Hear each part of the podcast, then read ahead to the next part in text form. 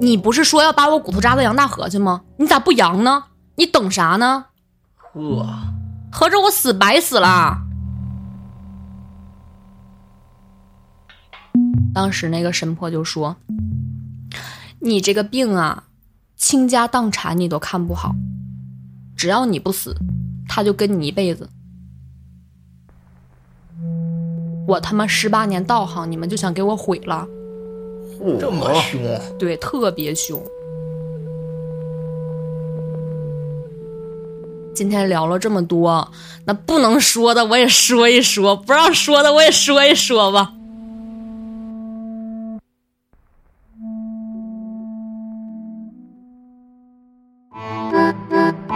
欢迎收听由后端组为您带来的邪事儿栏目。如果您有一些比较有意思的经历和故事，可以关注后端组公众号投稿给小编，也可以通过小编加入微信群和我们一起交流互动。大家好，我是老安。大家好，我是秋儿。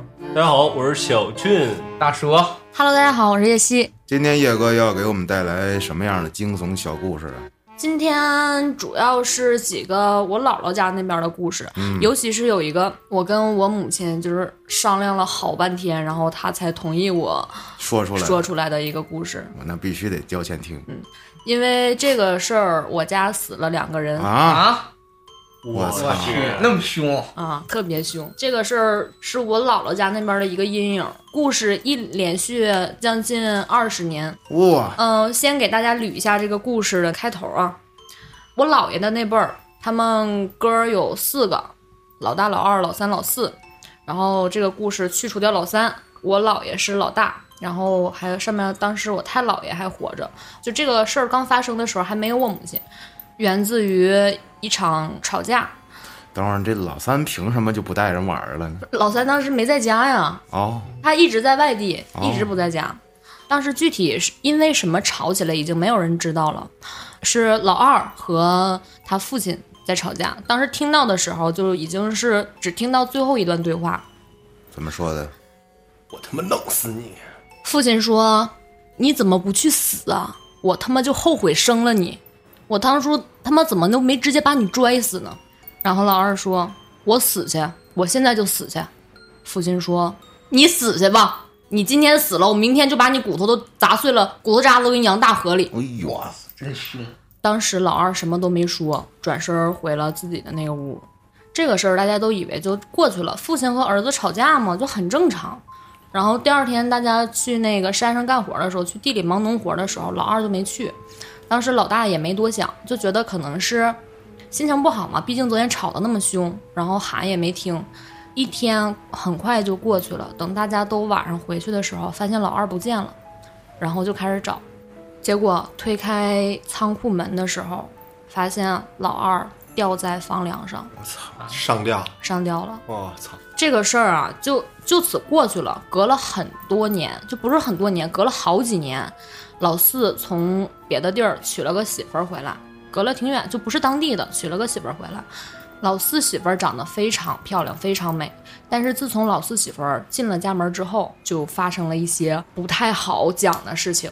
当时我母亲就已经有我母亲了，已经上学了。我母亲那会儿，我母亲说这个事儿在她的记忆里开始发生，就是有一天她放学回来和她四叔一起回来，就四叔干活结束之后接着我母亲回家，然后刚进院儿就听我姥姥说：“老四啊，你二哥回来了。”啊，就是那个上吊那个。对，我母亲也跟着进了屋，然后进屋之后就听见有一个女人在吵、在骂、在摔东西，就是当时的一段话、一段对话是这样的：“你不是说要把我骨头扎到杨大河去吗？你咋不扬呢？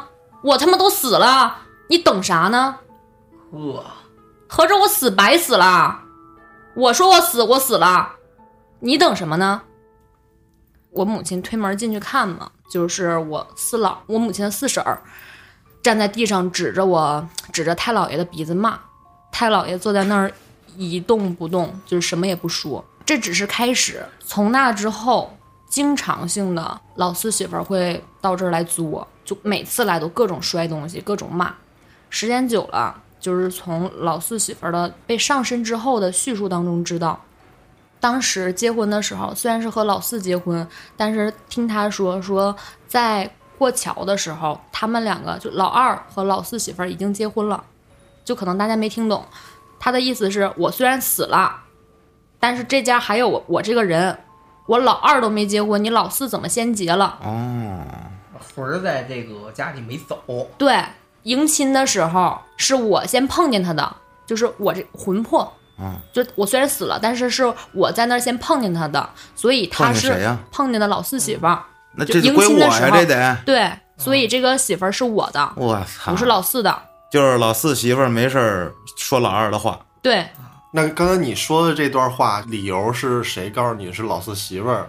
对，就是老四媳妇儿在上身的过程当中会说说这是我媳妇儿，不是老四媳妇儿。哦，他以以老二的口气口吻去说这个事儿。而且你想嫁过来的媳妇儿哪知道你家里之前的事儿？啊对，，而且是从隔了很多年，是从就隔了好几年，然后还是从外地嫁过来的。是这个事儿在没发生，就是没娶没娶新媳妇儿之前，这个事儿我母亲都不知道。嗯我操！就虽然是自己家人，但是我母亲都不知道。嗯包括吵架骂说骨头渣子给你扬大河里这段话，我母亲他们都不知道。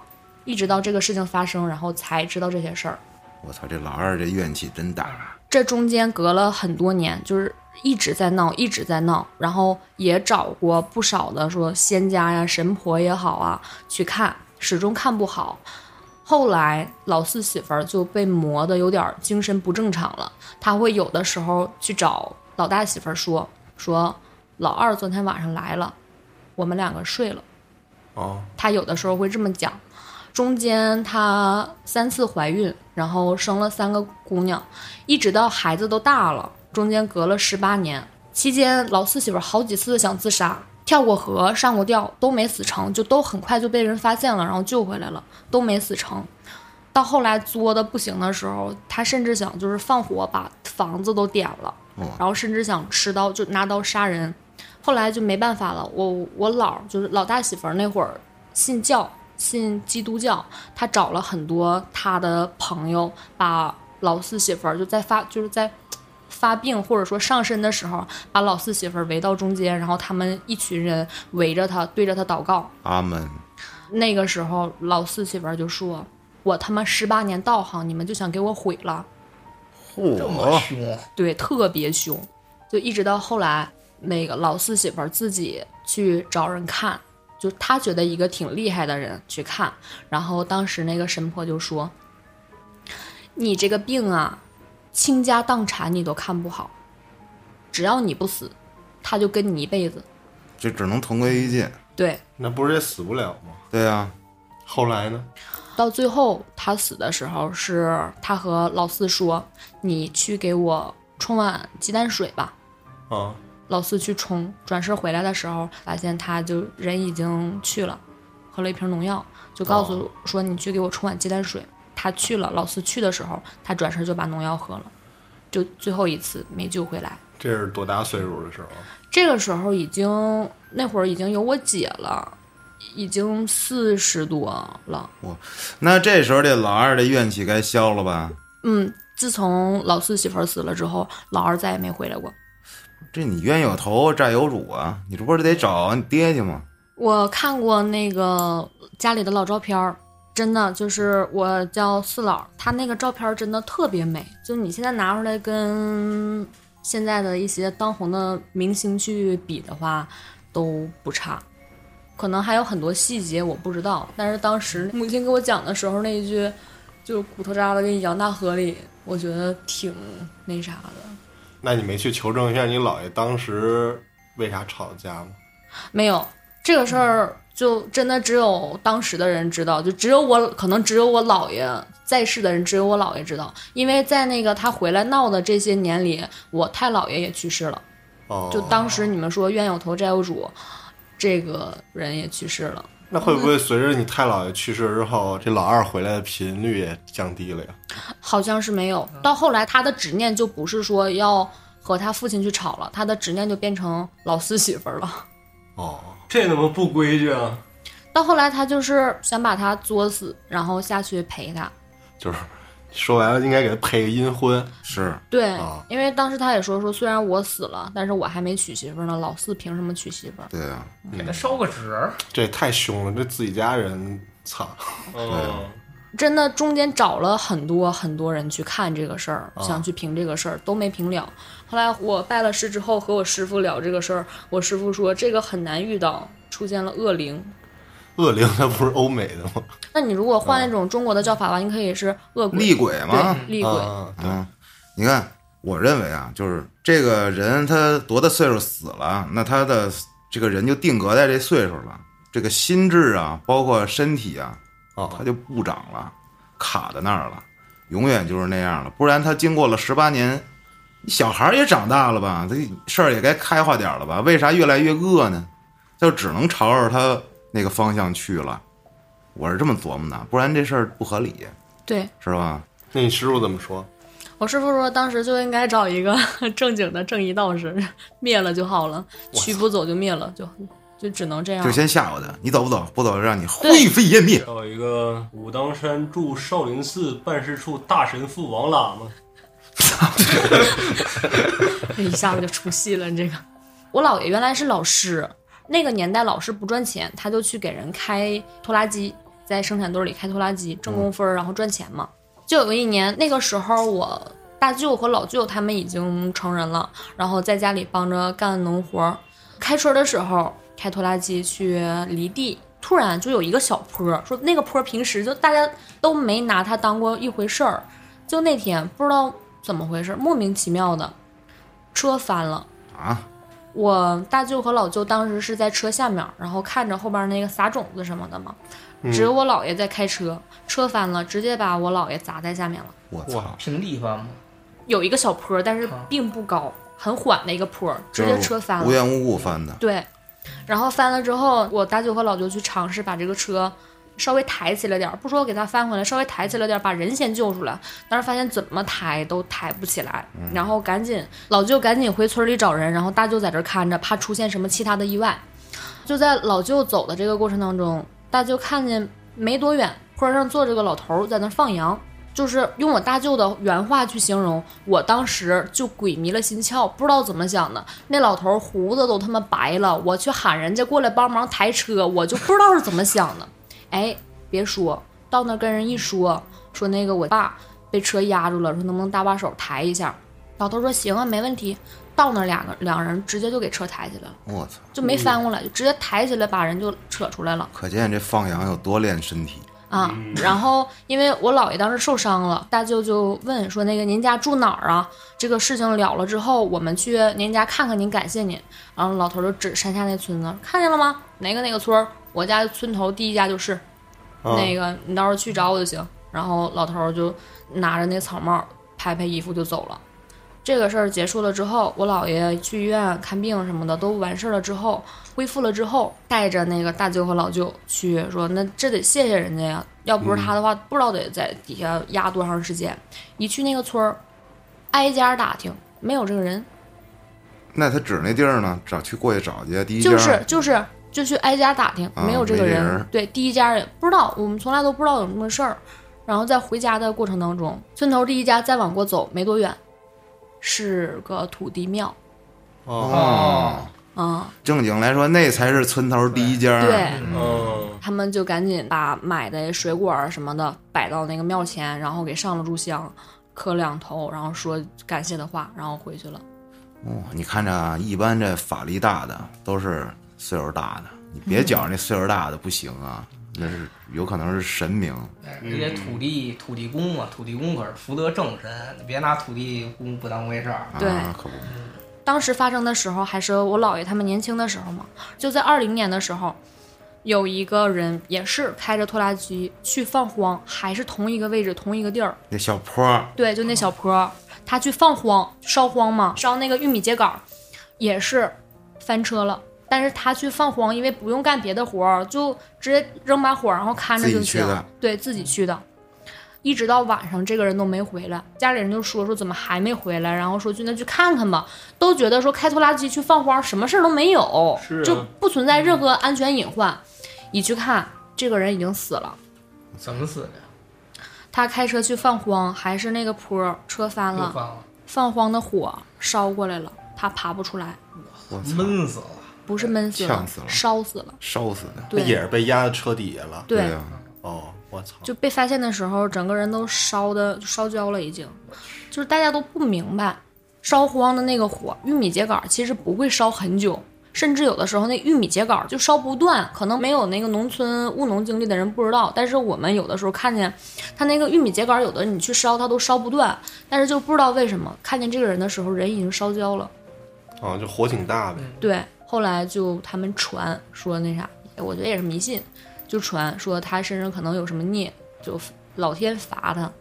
我觉得那为什么都在那坡那儿出事儿？我觉得那坡那边应该有什么邪祟什么的。啊、那坡那儿会不会有一个什么物理基点？然后就就是 胡说八道啊！事就是故高发路段，啊呃，就是说，它这可能是在肉眼看是一个缓坡，但是它如果说套用物理公式或者某某结构中，是一个导致陡坡 它这个坡的某一个点的位置跟这个，比如说拖拉机的轮胎或者怎么着，这个抓地力产生了某种物理的结合之后，反应之后导致这个车会翻，然后实际上这是一个不起眼的缓坡，你平时没什么事儿，但是遇到了特殊的天气条件因素，各种因素导致 你这解释的非常科学。自己都编不下去。没有没有没有，你是那个延边刺客吗？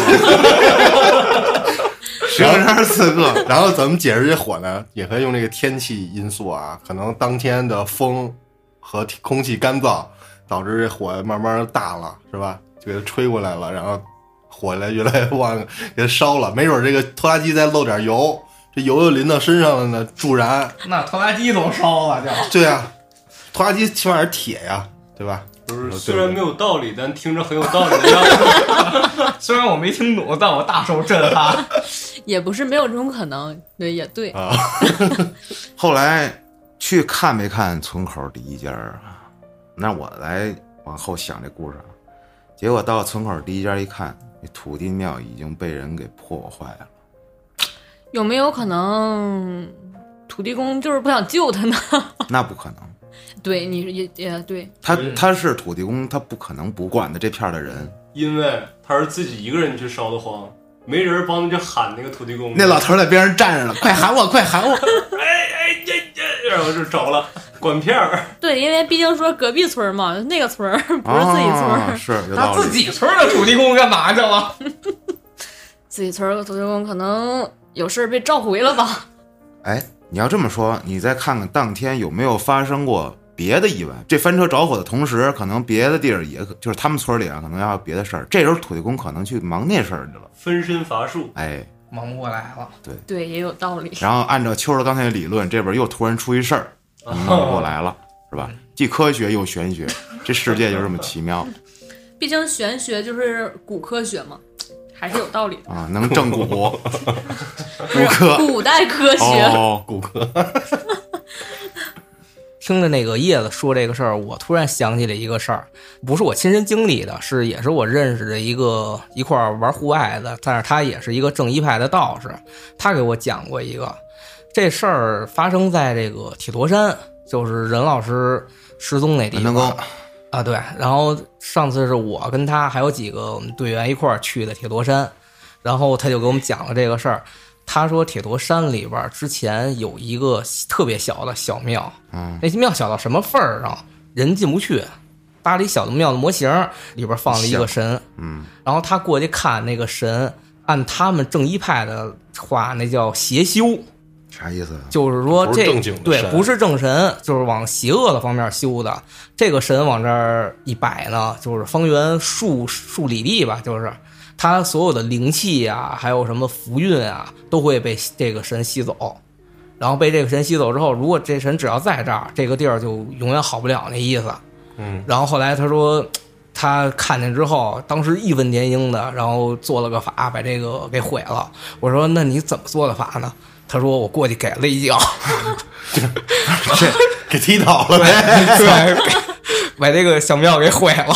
就有点像那实体佛牌儿那种感觉。这庙横不是能自己就冒出来的吧？那肯定是人摆的呀。蛇蛇哥说的时候，他说那做了个法，我手里还掐了一下雷诀，然后他说一脚啊，用物理打败魔法。尿他这种东西不就直接给他毁了吗？是吧？要是人放的话，那肯定是有坏人啊。刚才老安说那个神，你觉得如果这神碰见这个这个需要帮助的人，他肯定会救你，是吧？其实这个也是一不对的。对，我也觉得这个说法存在疑义啊。嗯，因为最近看那个三叔的小说嘛，小说啊，我说的是我看的啊，也不是我观点。你看乔岩越来越严谨了。是是南派三叔吗？呃，对，但是这观点呢是也不是不是他的，我我不确定啊，他只是写在他这小说里。都挺严谨的。没事，你就说嘛，你就说嘛。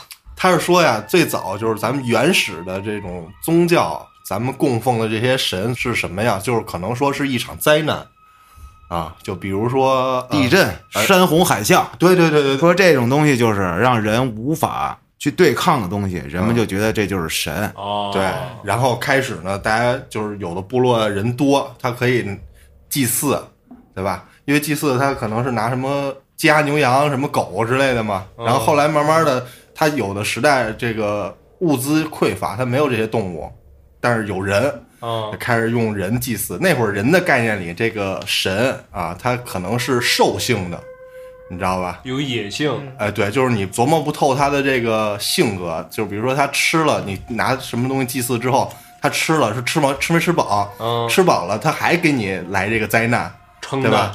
你就甭管他是什么，那会儿人就不理解这些东西。然后后来这个什么宗教体系再一进化，然后是人将他这些所供奉的这些东西开始给他们赋予人性，哦你，你明白这意思吗？就是说，他开始人开始用他的这个思维模式去想那个神会怎么做啊，所以是这样，所以大家普遍可能会认为这个神一定会帮助你，只不过他没看到你。是但是大家美好的一个期望哎，，对对对，我觉得是这样，是人的一个美好的信仰。我觉得就是你去祭祀某样东西，你以为他需要你的祭祀，实际上它可能是一个灾难。然后后来还有一个，他那个小说里还有一个说法，就是说可能是某种病毒啊，让人以为是一种宗教。这个病毒就是你去了这个地儿，特殊的一个地方，然后让你这个生理上有一些某种改变啊，就是、嗯就得病了，生病了。然后你回来之后，你到你们村里就开始说这个地儿怎么怎么着，有神，他把我怎么怎么着了啊，哦 就某些改变，比如说我看不见黑色了，或者怎么着，或者在那个地儿，他那个病毒让我发烧了，我头晕，我出现幻觉了。然后他们就是最原始的人们会觉得这是一种神迹嘛，然后就拉上同村的人，大家一块儿去，大家一起得病，大家都信仰这个东西。他说是真的，确实大家都发烧，都开幻觉了。这可能只是三叔的一种观点啊，我觉得挺有意思的，跟大家分享一下。他那本书里提到了一个教啊，叫什么本教，说是这个宗教可能能追溯到所谓的原始宗教啊。咱们继续故事吧。我还想说两句呢。人 那你说，呃，确实，因为最开始和师傅聊的时候，师傅就说说，最开始什么是神啊？它只是一团光影。所谓什么佛教的观音大士、三千化身也好，什么也好，他以这个形象出现，只是为了让他的信徒能能够接受他的形象啊。包括那个我们来说，开坛做法事也好啊，道场也好啊，请的那个神兵力士下来帮忙也好啊，他其实出现的都是以一团光影的形形象出现，没有说说就下来个人，没有这、这种。所以说，很多那个所谓的好兄弟啊，一般人能看到的都是嗯比较虚幻的。就是说意识流那种感觉。对对对，只是可能你当时看见了一个一个影子。一晃而过，然后你去仔细的去细想它，然后给它赋予了某一些某一些形象在他的身上。啊其实这之前聊过，就是这个神，他长得不都是慈眉善目，看着都宝相庄严，那是为了让你能更好的接受他，哦，就长得跟你们一样，他可以千变万化呀，对吧？就是你看咱们这些宗教里的这些神像，不都是人的样子吗？对是啊实际上他长什么样，那他化身是什么样的，你哪知道啊？啊，他可能说，比如说他是一个邪神啊，他把自己幻化成一个就是正派的这种神的样子，然后他降到一个某一个部落啊，我举个例子啊，让这个部落的人看到他这个形象之后，然后大家开始祭祀他，那实际上他大家供奉的是一个邪道，对吧？这个就是蛊惑人心嘛。就是到那个级别，我觉得已经没有所谓正邪对错了。你看啊，这个星爵他老爸是一颗星球，这够牛逼了吧？一颗星球，那你说它的目的是什么？繁衍，有嗯，错吗？没错啊。那繁衍它就会死很多人，因为它得找它最好的那个基因，它不就幻化成好多分身儿啊，去去各个星球去睡女的去吗？这些能成的基因可以的就留下来，不行的就嘎掉啊，就弄死。对呀、那你说在宇宙中那么多星球，它都开花结果的，那得死多少啊？这都是繁殖必要的牺牲。那星爵他们这银河护卫队不干，你这不符合我们人类的道德观念呢。对啊，是吧？那我必须干死你，就这么的才有的打起来的。那正经人家来说，人没错呀，对吧？人干的是正事儿啊。嗯，那那大神也是一个无形状的一个状态，那他的化身是一大星球，一大圆脸嘛，最后是，然后变成星爵他老爸那样，嗯，不就是一个道理吗？主要他爸基因也一般，就最后出来个星爵 这么个孩子这不是靠跳舞就把罗南给干死了吗？神明之躯比肩凡人嘛。然 后老安这意思就是说，就从他的角度出发，是吧？是观点的问题。然后刚才叶子提到那个所谓就是祭祀做法事，是吧？然后刚才我说的那个三叔里面的小说，他那观点就是说，就是法术这东西是真的还是假的啊？他说最早这个部落们开始祭祀的时候，就是他们也不知道是真是假，能不能通过这场祭祀能达到他们的目的。但后来可能突然出现一个无聊的人，他开始记录每次祭祀的成功和地点呀、位置啊、用什么东西啊，包括这 开始统计去对，开始统计，然后逐渐慢慢这个统计流传下来之后，后人拿这个统计作为参照来找这种成成功几率最高的这种方式吧，然后慢慢的形成了一套祭祀的这种流流程啊嗯和方法。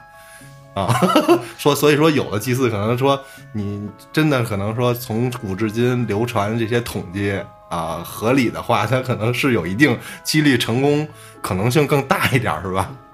啊，秋儿一说这个，我想起以前我去那个殷商的那个博物馆，他不是出土了好多祭祀的那个甲骨的那个骨片儿，然后我忘了是哪个王了，反正就特无聊，就是每天都在占卜，我今天运气怎么样，整整写了一龟背甲的 这个一行，我看那翻译，我今天运气怎么样，然后后边写一个。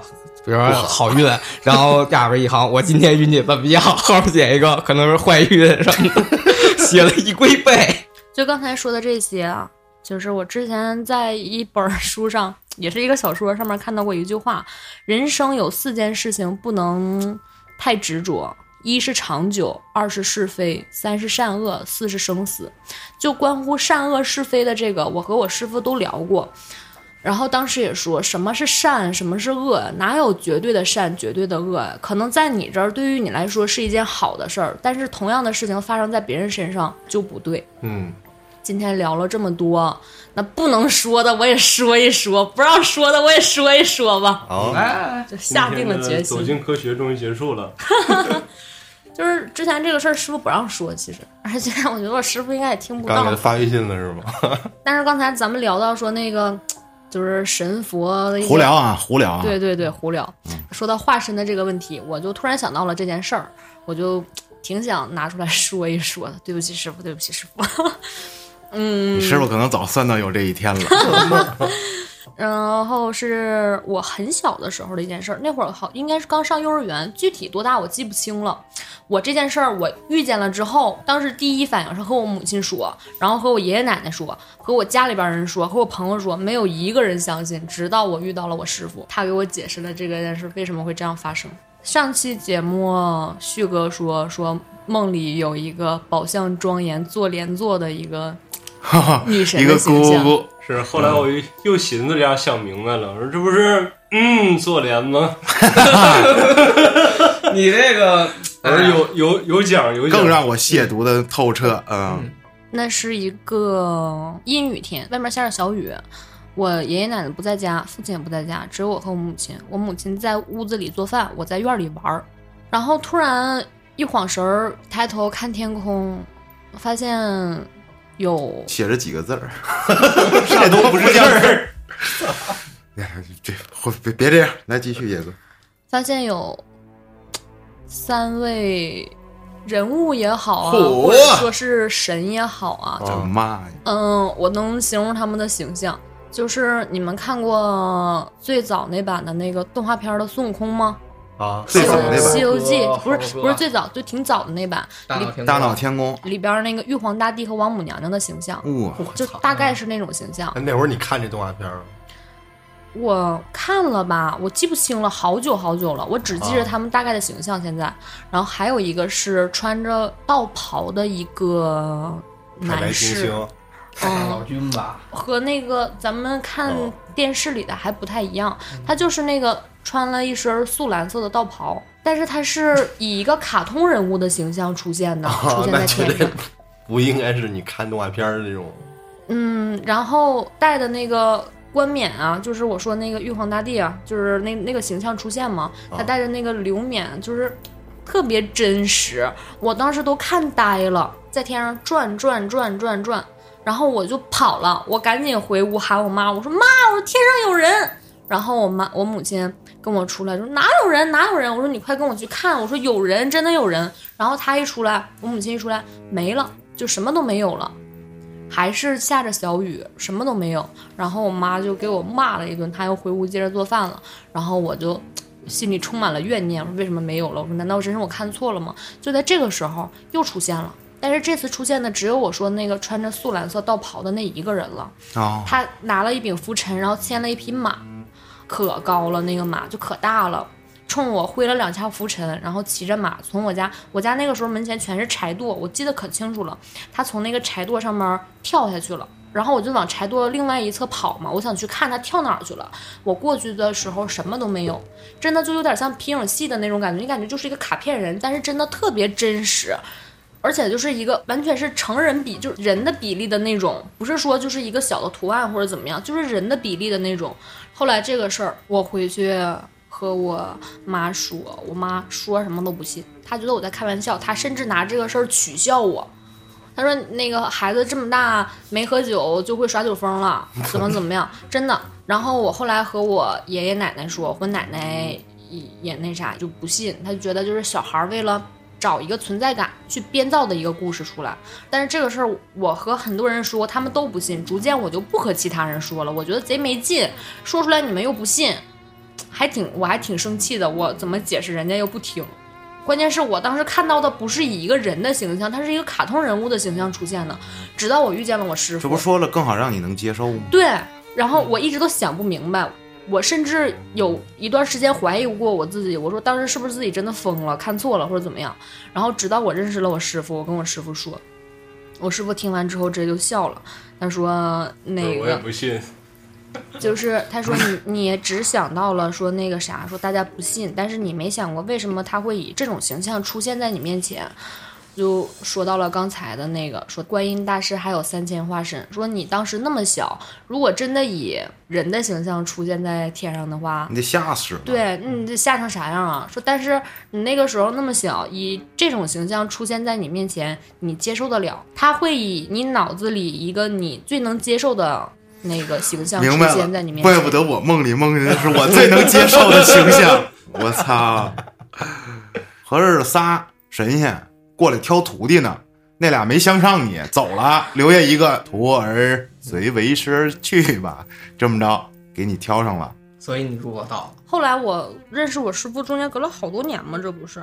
我跟我师傅说这个事儿的时候，他也说，他说其实你觉得挺神奇的。他说他和就是我师傅和那个他的师兄弟，包括我师爷他们都有过类似于这种的经历。可能有的人就不那么不那么神奇，但是他们很多人都有过类似于这种经历。就比方说，不一定是在天上见着的，是吧？有可能你举个例子，在梦里见着也可能啊，是吧？嗯在地铁上看见的那对呀，啊是吧？你走着走着路，啊，路前面出俩，你但是你怎么走近就是走不近。那我再分享一个我小时候的事儿吧，跟他这个挺类似的，但是当时看见的不是我一个人，是一群人哇，啊，是在就在离咱们这儿不远八德处。我那会儿我姑奶是居士嘛，她信佛是居士，然后当时带我去八大处也是拜佛去嘛。然后后来我们都快走了，走了之后，在那个八大处那个金鱼池那儿，金鱼池那儿你们都知道吧？嗯就在那儿，我在那儿看金鱼呢。过一会儿，就是我身边人都跪下了。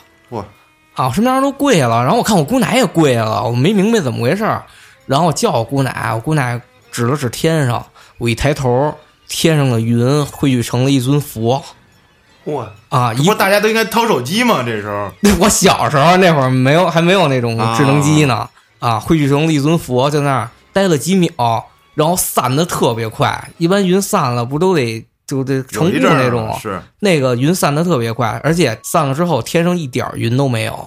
我操！行了，咱也不瞎聊了啊，这师傅他可能不干了，一会儿发发功了，让我这段录音空白了，你说？你还是讲讲能讲的吧。行，嗯，还有一个就是姥姥家的故事，这个从小听到大呀，我妈就一直拿这个事儿吓唬我，让我晚上别出去。要提前说明啊，不存在说对一些人的偏见啊。我先说，呃，我姥姥家那边临河，就是临着河没多远，然后包括有一些比较大的小俊应该知道那种草垫子，哦，我知道，嗯，放羊啊什么的。嗯其中就有一个有一家一个老头老太太，就住在那个河边儿看地，然后平时也看着自己家的羊。就有一天，村里的一个哑巴就不会说话，他家的牛把那个老头家地给踩了，然后苗也吃了。那老头不干，就跟那个哑巴吵起来了，跟哑巴吵是直接骂哑巴吧？对，那个哑巴就是他不是完全不能说，对对，他会那种，然后就骂那哑巴，然后哑巴也不干。然后当天晚上的时候就拉倒了这个事儿，有人劝也就拉倒了。当天晚上那个就数羊的时候，把羊归到那个自己家的那羊圈里的时候，嗯发现少了只羊，然后老头就说说那能不能是跑出去了？我去找找吧。这一找这一走就没回来。老太太当时就睡了，挺满的了。睡了之后就迷迷糊糊做了个梦，梦见老头浑身是血，站在那个床边儿，也不说话，往门外指。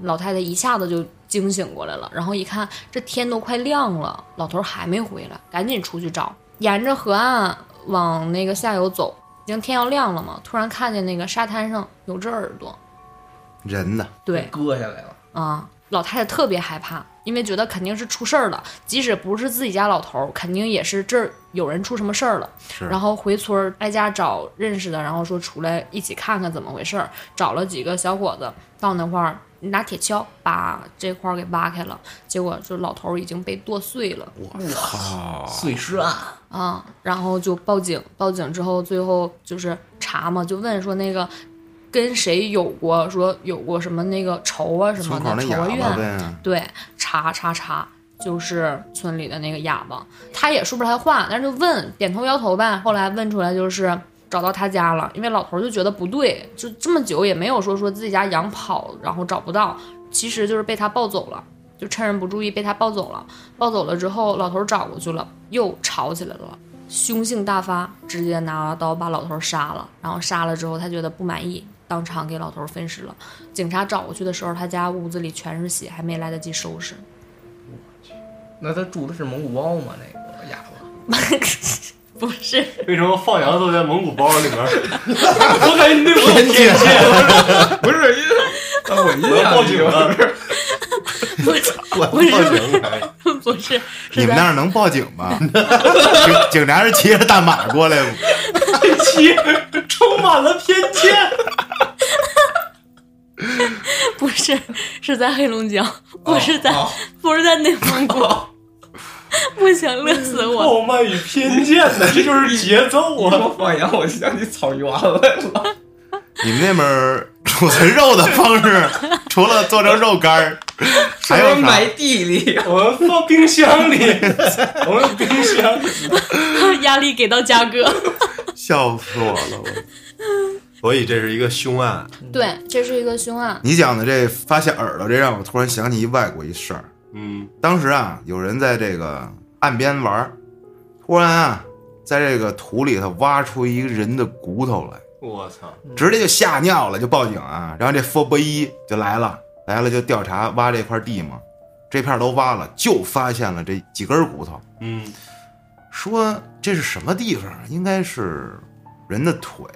哦，然后就开始调查这件事儿，验 DNA 什么的，反正最后调查出来呢是这么回事：嗯，这哥们儿呢，反正生病了，被截肢了。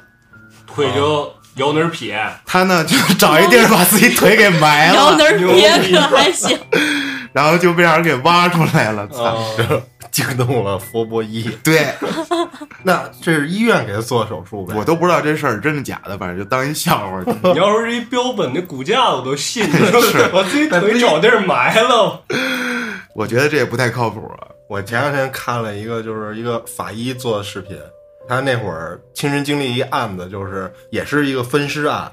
当他们发现这个尸块的时候，尸块是屁股、臀部那位置，就陆续发现了几块，然后他们就拿回去尸检嘛，然后开始拼，拼拼拼，但是他还是有其他部分没有找到啊，但是拼了一个大概的一个形态。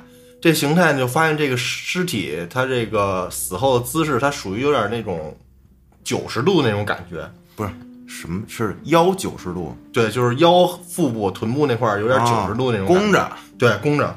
那会儿是早年的时候，他们就觉得这个尸体肯定是死后被放到这个冷柜里了，他们就在那个村儿里开始排查嘛，走访，最后就把这个案子破了。怎么破呢？就是通过走访，先开始找这个哪家有这个冷柜，然后找这个冷柜，发现有哪家哪家符合这个条件，然后再逐一排查，最后把这个目标锁定在一个小卖部里了。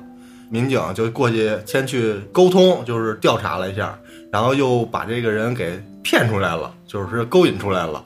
然后其他的第二个小队就进他那个小卖部后面这个储存的地儿吧，然后那块有冷柜，但是当时属于冬天了，这冷柜还开着，然后他们就把这冷柜打开一看，发现这冷柜底下还是有这种刚解冻之后留下这种血液这种残留物，然后就提取，提取回来之后发现跟这个死者 DNA 是吻合的，最后直接就给破了，把这案子贼快。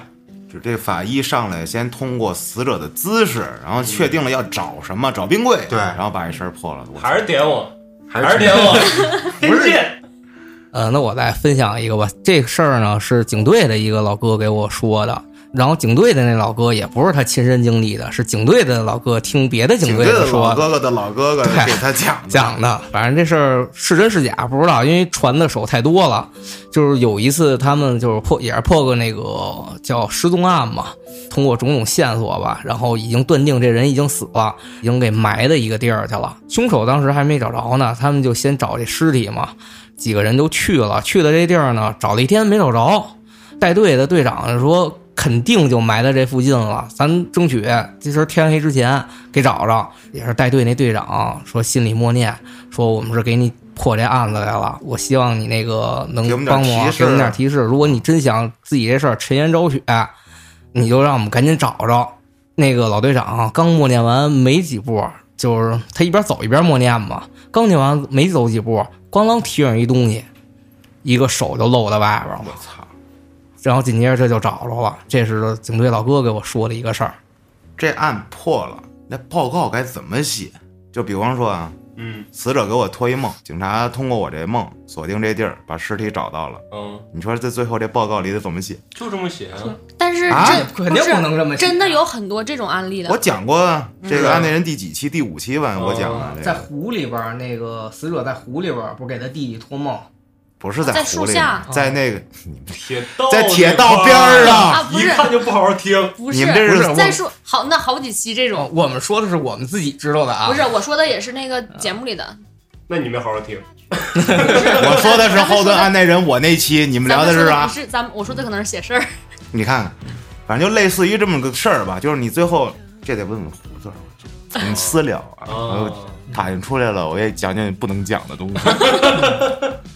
行了，那今天咱们也就聊到这儿吧，先期待着下回叶哥继续带来你们家的各种邪事儿啊！感谢您的收听，咱们下期再见。有趣，我才不在意，我在意的是你牵我手，而我靠近，宇宙的有趣，我才不在意，我在意的是你想跟着我去月球旅行，需要我发给的勇气。